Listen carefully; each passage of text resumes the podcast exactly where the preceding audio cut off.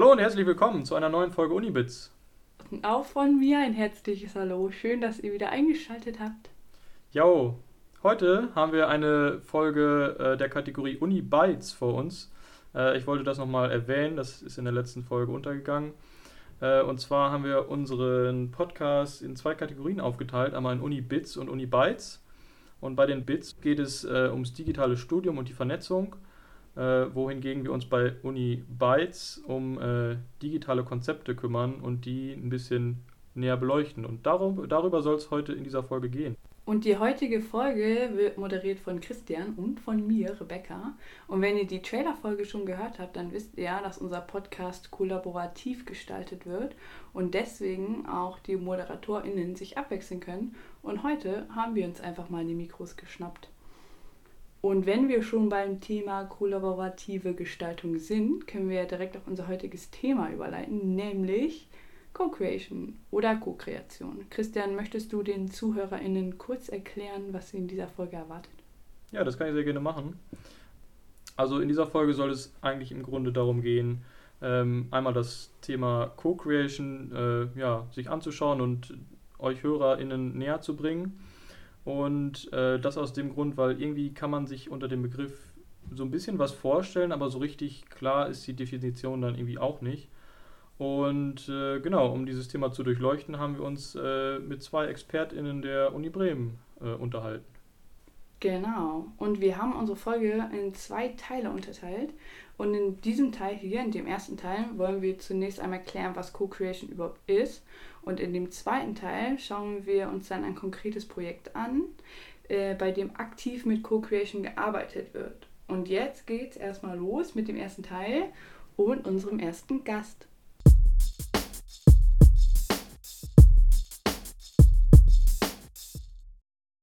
Zu Beginn dieses Beitrags wäre es, glaube ich, ganz gut, wenn wir uns einmal kurz vorstellen. Franziska, möchtest du beginnen? Ja, sehr gerne. Ich bin Franziska Richter. Ich bin im Referat Lehre und Studium Referentin für digitale Konzepte. Und zu meinen Aufgaben gehört die Unterstützung der konzeptionellen Weiterentwicklung der Lehre im Kontext der digitalen Transformation. Und da versuche ich natürlich alle Beteiligten, also Lehrende und Studierende und Serviceeinrichtungen gut einzubinden und mitzunehmen. Und ich freue mich und unterstütze dieses Projekt des Podcasts natürlich von ganzem Herzen weil ich die Idee gut finde, dass Studierende Digitalisierung in der Lehre vorstellen, sich darüber austauschen und natürlich den Ansatz des, der Co-Creation äh, hier auch gerne unterstütze. Dann mache ich weiter. Mein Name ist Juliane Jacke. Ich bin wissenschaftliche Mitarbeiterin an der Universität Bremen im Fachbereich Informatik ähm, in der angewandten Informatik ähm, tätig und meiner Forschung äh, beschäftige ich mich mit ganz vielen Fragen rund um das Thema Digitalisierung im öffentlichen Sektor und auch in der Bildung und der Frage, wie eigentlich digitale Systeme und die zunehmende Digitalisierung ähm, Gesellschaft verändert und wie diese Systeme mit denjenigen, die äh, auch davon betroffen sind, ähm, gemeinsam gestaltet werden können. Vielen Dank. Und wie man eine Recherche ja auch immer gerne beginnt, haben wir auch als erstes uns den Wikipedia-Artikel zu Co-Creation einmal angeguckt. Und dort steht Co-Creation, Co-Kreation, beschreibt die Methode, den Prozess oder das Ergebnis eines gemeinschaftlichen Schöpfungsprozesses mehrerer Personen oder Statusgruppen. Ursprünglich aus dem Marketing und den Wirtschaftswissenschaften als Form der interaktiven Produktgestaltung mit Prosumenten hervorgegangen, wird der Begriff in verschiedenen Fachdisziplinen und sozialen Bewegungen verwendet, um entweder als Oberbegriff oder Anfang der Kollaboration und kollaborativen Entscheidungsfindung zu fungieren. Das liegt erstmal ein bisschen schwer im Magen.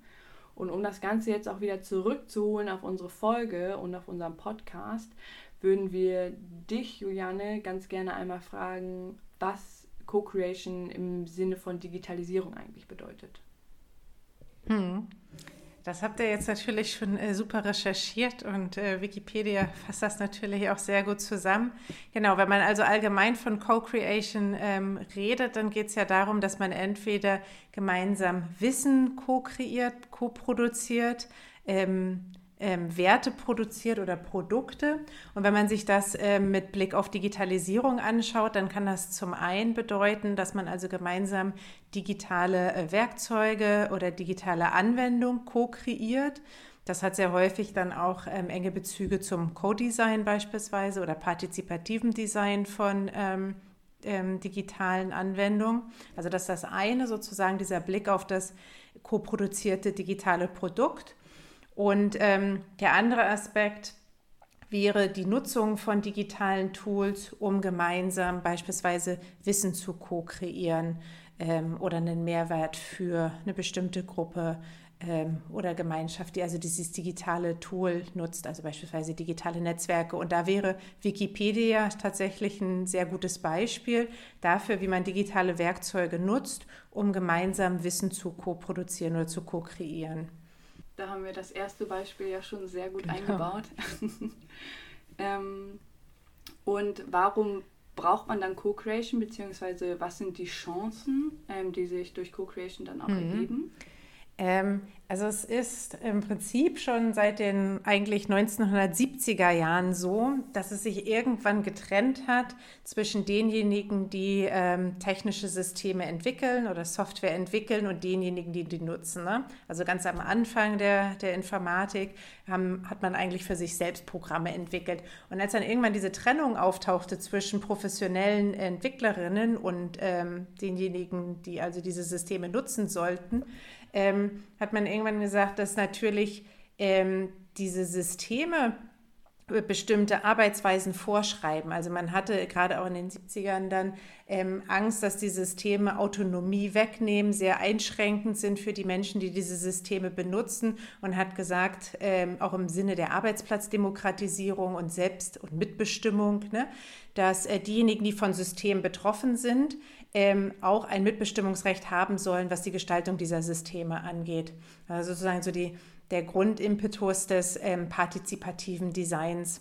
Und das zieht sich jetzt eigentlich, also das ging damals vor allen Dingen um die, ähm, um die Gestaltung von ähm, Arbeitsplatzsystem, ähm, also im Arbeitskontext. Und das zieht sich jetzt aber natürlich durch alle ähm, Gesellschaftsbereiche. Also wenn wir überlegen, wie Digitalisierung ja heute nicht nur Arbeit verändert, sondern auch unser soziales Miteinander, ähm, Pflege, Bildung, also eigentlich in allen Bereichen wichtig ist, dann ähm, kann man sich natürlich auch vorstellen, wie viel wichtiger es ist, dass sozusagen diejenigen, die von diesem System dann betroffen sind, auch ähm, ein Mitspracherecht haben, zum einen über Designentscheidungen und zum anderen natürlich auch Wissen mit einbringen können über die Anwendungskontexte, die Softwareentwicklerinnen so überhaupt nicht mitbringen können. Also was wir sehen ist, dass wenn man sich Systeme anguckt, die eben ohne, sagen wir mal, Einbeziehung von zukünftigen NutzerInnen entstehen, dass man dann auch sehr häufig sehr stereotype Ideen davon hat, ne, wie der Anwendungskontext ist. Also beispielsweise ähm, bei älteren Menschen, ne, dass man denkt, ja, die Altern ist ein Problem, Alter ist ein Problem und Technologie muss sozusagen einen Fix dafür geben. Und ähm, diese Möglichkeit oder die Gefahr sozusagen nicht, diese Stereotypen auch in ähm, digitale Anwendungen einzuschreiben, die ergibt sich eben, wenn man das tatsächlich gemeinsam entwickelt. Wow, die Co-Creation ist auf jeden Fall ein Konzept, um schwerwiegenden Problemen vorzubeugen. Und du hast es ja eben selbst schon mal kurz angeschnitten, dass Alter auch häufig als Problem dargestellt werden kann oder wird. Und wie wir ja wissen, bist du eine Expertin auf dem Gebiet und vielleicht möchtest du uns da kurz mit ins Boot holen. Genau. Ähm, ich habe ähm, ein, ein großes ähm, europäisches Projekt mitgeleitet, in dem wir äh, Co-Creation benutzt haben um mit, äh, gemeinsam mit älteren Menschen digitale Anwendungen zu entwickeln. Und in dem Projekt ging es also zum einen darum, diese digitalen Anwendungen zu ko-kreieren und zum anderen aber auch darum, im Prinzip ähm, gute, sinnvolle ähm, Co-Creation-Methoden zu entwickeln, überhaupt mit älteren Menschen, die vielleicht häufig auch nicht technikaffin sind, ähm, diese Anwendung zu entwickeln. Und das haben wir in ähm, vier verschiedenen europäischen Städten gemacht, in Thessaloniki, in Saragossa, in Bremen und in South Lakeland ähm, in, in England. Und was waren das für Anwendungen, so beispielsweise?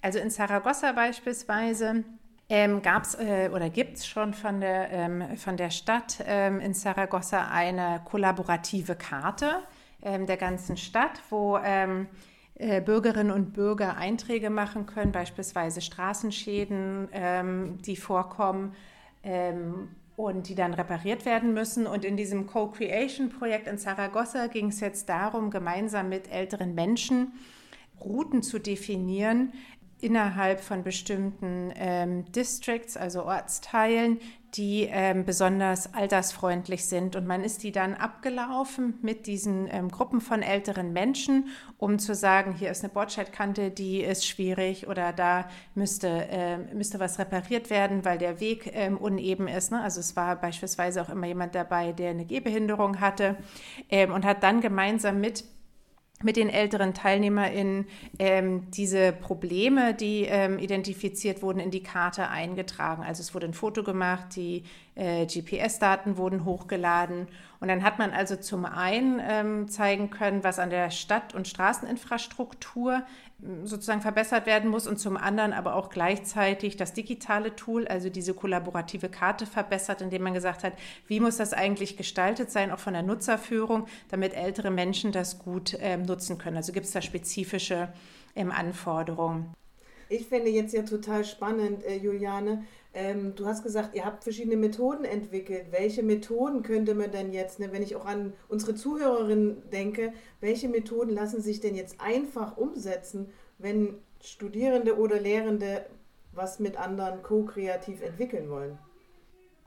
Also häufig geht es zum zu, zuallererst eigentlich auch darum, den Lebensalltag und die Lebenswirklichkeit derjenigen, die, ähm, ne, die an diesen Projekten teilnehmen, kennenzulernen weil das Problem in vielen Technikentwicklungsprojekten ist, dass man eigentlich mit einer festen Idee von dem Problem startet, für das eine technische Lösung gefunden werden muss.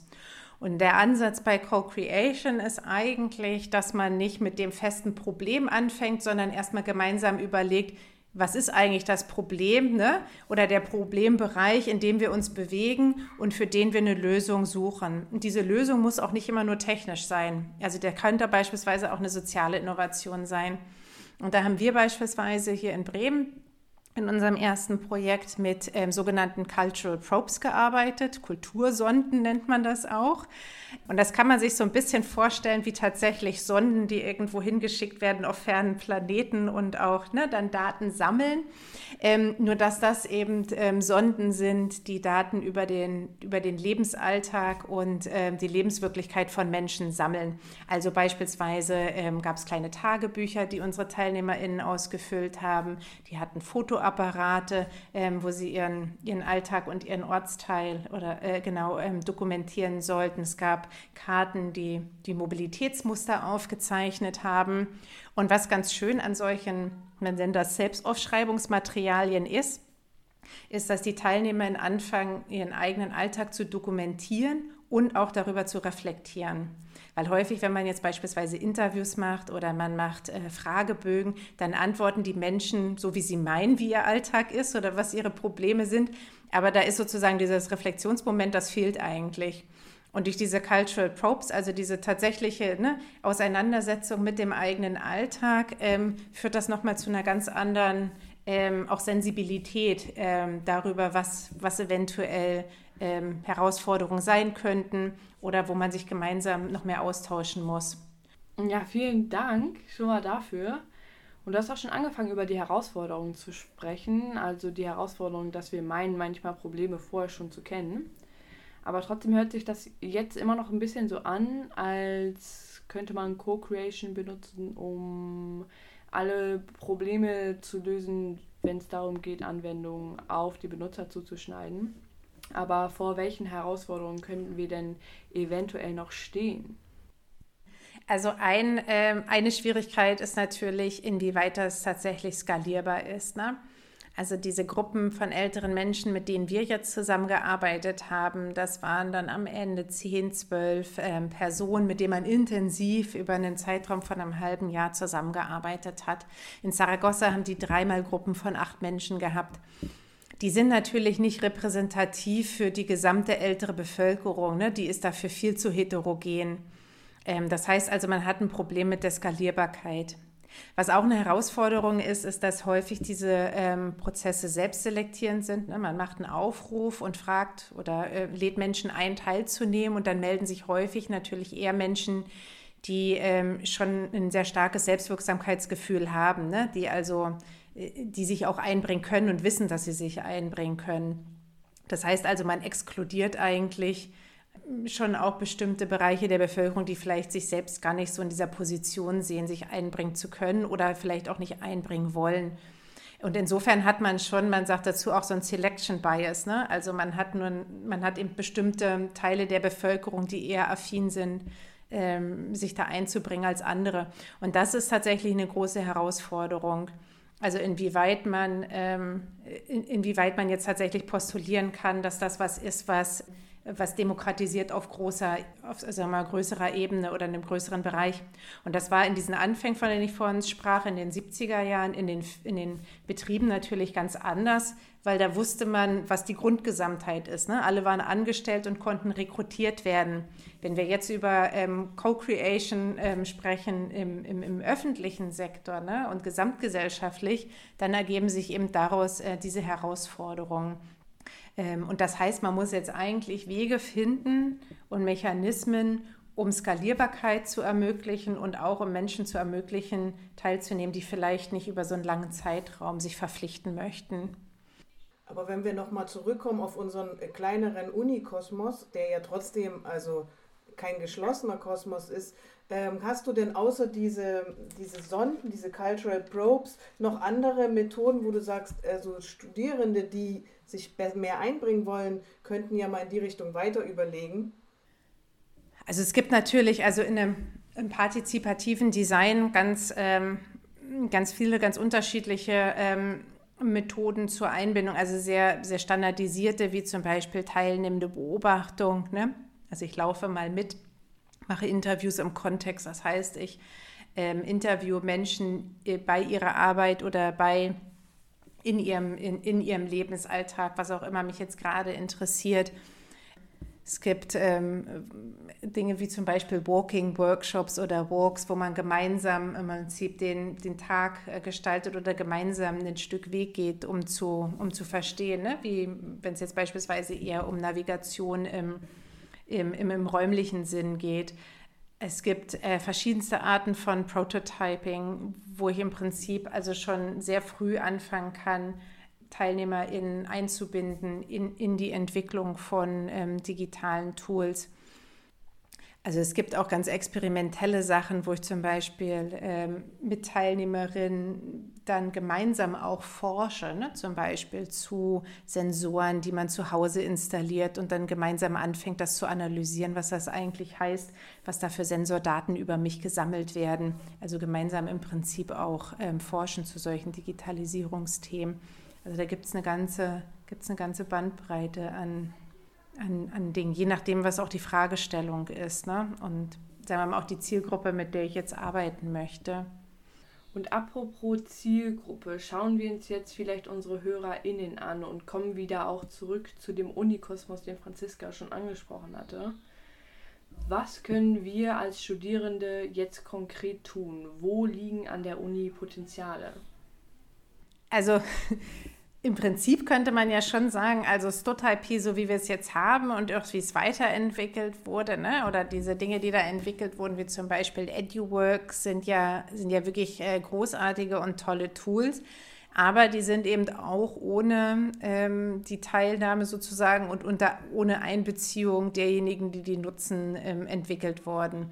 Und das wäre zum Beispiel was, was, ähm, was eine tolle Gelegenheit wäre. Also jetzt nach anderthalb Jahren Digitalsemestern haben wir, glaube ich, sehr viele Erfahrungen darüber gesammelt, ja, wie uns digitale Tools helfen können in unterschiedlichsten Lehr- und Lernszenarien.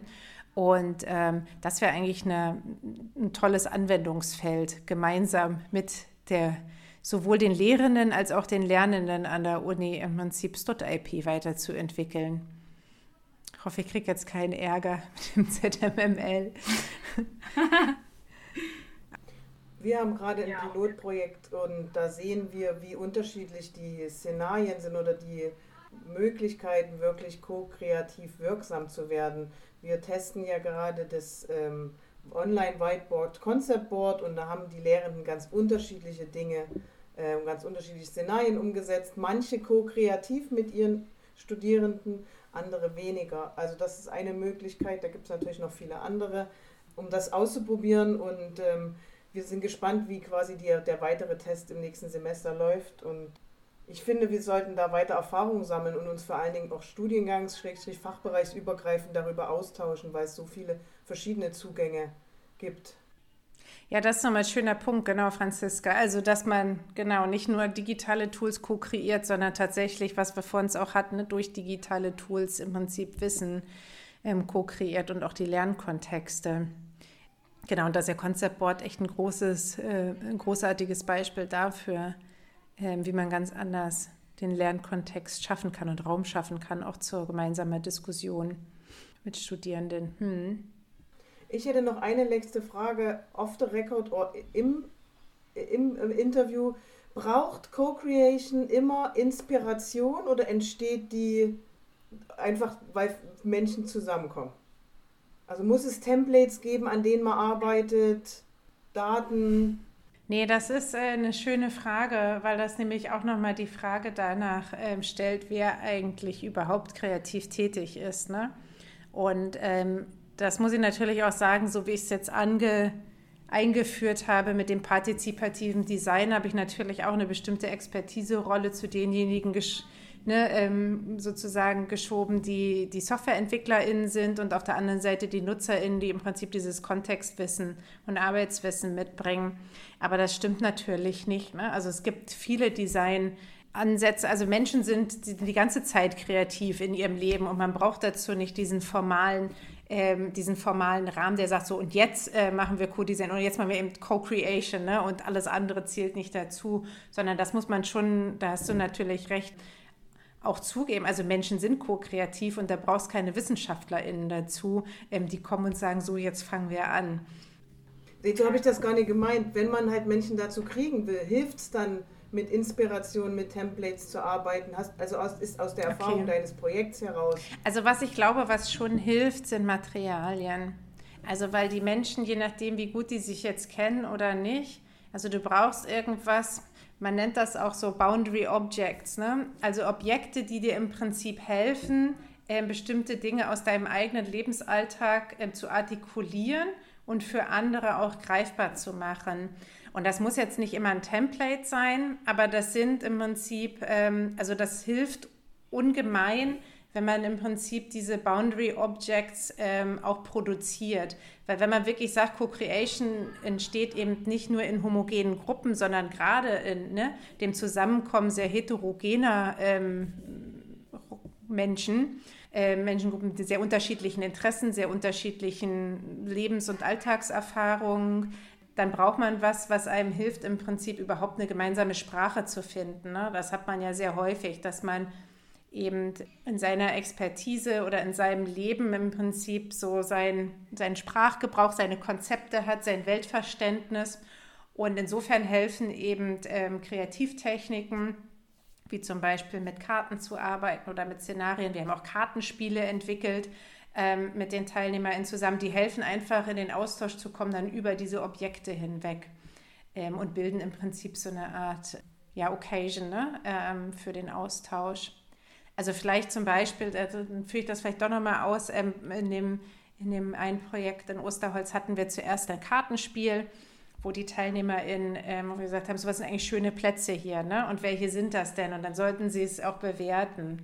Und das war eben eine Möglichkeit auch für die TeilnehmerInnen, ähm, ihr, ihr eigenes Wissen ne, über den Stadtteil einzubringen und auch gleich zu sehen, sie haben eine Expertise, die sie in diesen Prozess mit einbringen.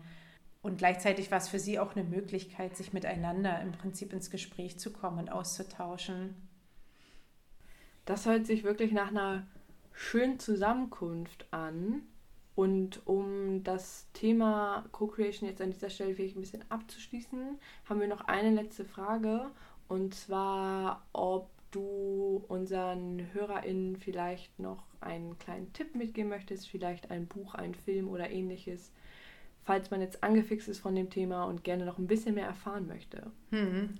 Also ein Buch, was äh, mich jetzt sehr bewegt hat, was ich jetzt auch in der Lehre verwendet habe, ist ähm, Design Justice von ähm, Sascha Constanza Schock. Äh, und das ist ein ganz tolles Buch, weil das eben mit vielen Annahmen und Ideen darüber, was Design ist, wer designt, aufräumt. Und ähm, ne, was wir jetzt eben schon gesagt haben, also jeder ist Designer ne? und man designt nicht nur, wenn man Geld dafür bekommt, also man ist nicht nur dann Designer und Design hört auch nicht auf, wenn sozusagen das beispielsweise Softwareprodukt fertig ist, sondern diejenigen, die äh, ne, alle möglichen Arten von Technologien nutzen und die dann in kreativer Art und Weise auch in ihren, ihren Alltag einbinden oder miteinander koppeln, Design genauso. Also ne, Design-Nutzung im Prinzip. Und das ist ein ganz, ähm, also ist ein tolles Buch, weil es eben auch nochmal stark macht, ähm, die Frage, für wen wir eigentlich überhaupt ähm, technisch innovativ sind und ob wir Systeme gestalten für die Menschen, die es sich leisten können oder auch für die, die es brauchen. Und wie wir das beispielsweise ne, mit denen auch gemeinsam machen können. Also gibt es dann auch im Kapitel beispielsweise über Menschen mit ähm, Beeinträchtigung, über die ja sehr viel gesprochen wird, aber wenig mit ihnen. Also dieser Slogan dann, ne? Nothing, um, nothing um, about us without us. Also ne, nichts sollte über uns entschieden werden, wenn wir nicht dabei sind. Und das ist eigentlich ein, ein, ein tolles Statement, um nochmal auch diesen Kerngedanken von Co-Creation ähm, zu, zusammenzuführen. Auf jeden Fall. Und das ist auch ein super Schlusswort, finde ich.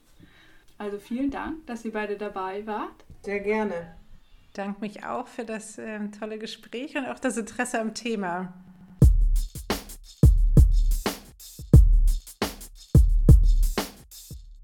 Ja, echt spannend. Hinter dem Begriff Co-Creation, da steht ja doch viel mehr, als man sich am Anfang vielleicht denkt.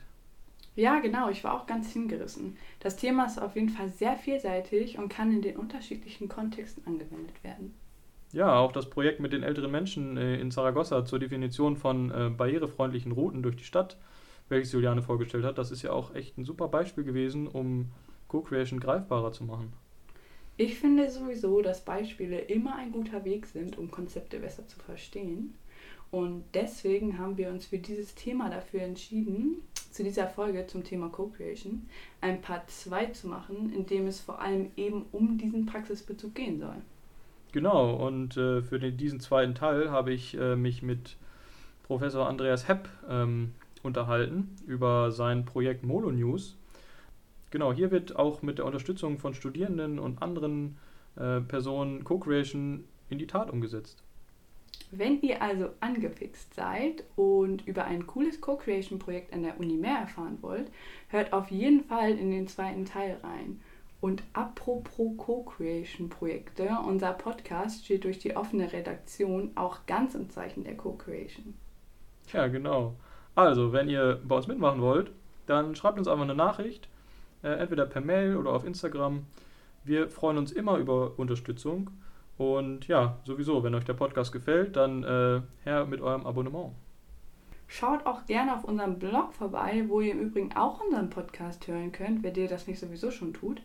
Und dort findet ihr auch weitere Beiträge rund ums Thema digitales Studium. Ja, dann bleibt mir nur noch eins zu sagen. Tschüss und bis hoffentlich gleich in Teil 2. Tschüss und bis gleich.